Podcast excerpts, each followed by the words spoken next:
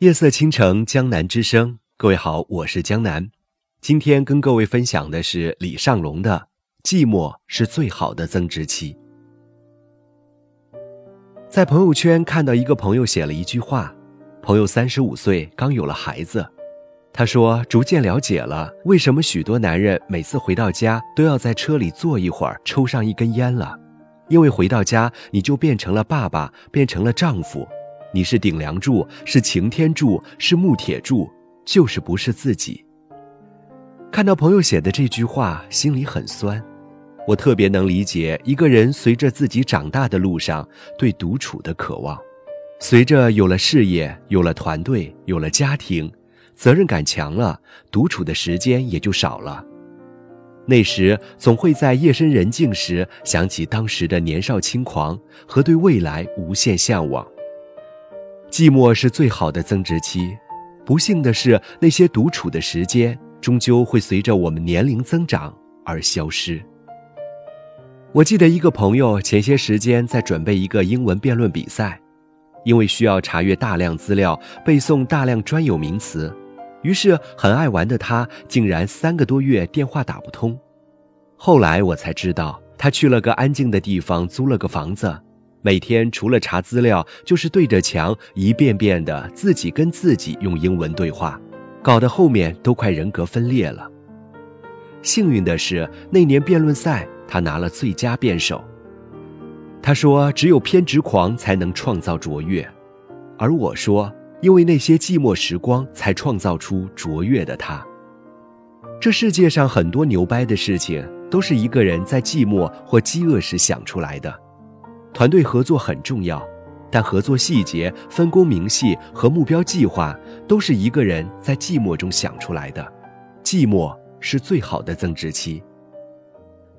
当老师那几年，遇到过很多人蓬头垢面的准备考试，这段时间他们切断了外界的干扰，离开了无用的社交，每天早出晚归去图书馆占位，喝着咖啡红牛去听老师上课。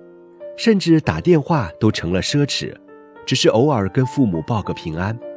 在几个月的寂寞时光后，他们拼了命，尽了兴，结果都不差。人不应该怕寂寞，而应该怕浪费了寂寞的时光。我有一个朋友是一只程序员，因为不喜欢自己的工作，去年辞职，一年没有找工作。我们都特别担心他的状态，吃饭的时候会关心地问。你什么时候找工作啊？他笑着说：“不着急。”我问：“为什么不着急呀？”他说：“我还有点存款，够扛一年。”我继续问：“那也不能这么作死吧？花完了呢，至少应该先找个工作干着呗。”他摇摇头说：“真不着急。试问人生有多少时间可以这样，什么事情也不做呢？”我没有说话，我们也许久没了联系。一年后，我才知道他的厉害。这一年的 gap year，他考了驾照，健身减肥二十斤，读了一百多本书，自考了注册会计师，从此成功转行。当他走进了一家会计事务所时，他才告诉我们，这一年为什么我们很少能看到他，因为他在这一年的寂寞时光里厚积薄发着，平静地努力着。终于，他成功转型，亮瞎了所有人的眼睛，变成了自己喜欢的样子。相反，我遇到大多数的人，在人生寂寞的时光中，因为纠结、焦虑，最后浪费了最能让自己升职的机会。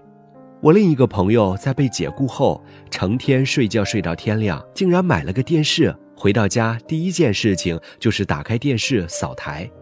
一年过去后，除了胖了好几斤，就是存款花的差不多了，人没有任何变化。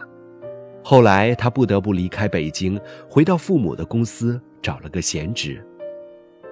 要知道，他不是特例，很多人都是因为没有用好自己的寂寞时光，最终失去了改变自己的机会。其实，当人毕业后，过上了朝九晚五的日子。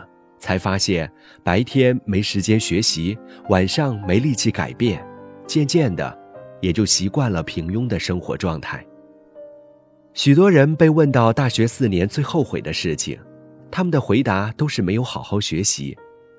其实大家并不是后悔大学四年没好好学习，而是后悔没有利用好那些寂寞的时光。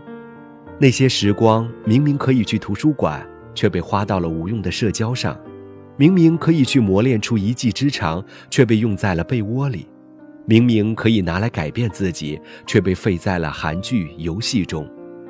到头来，大学四年确实不再寂寞。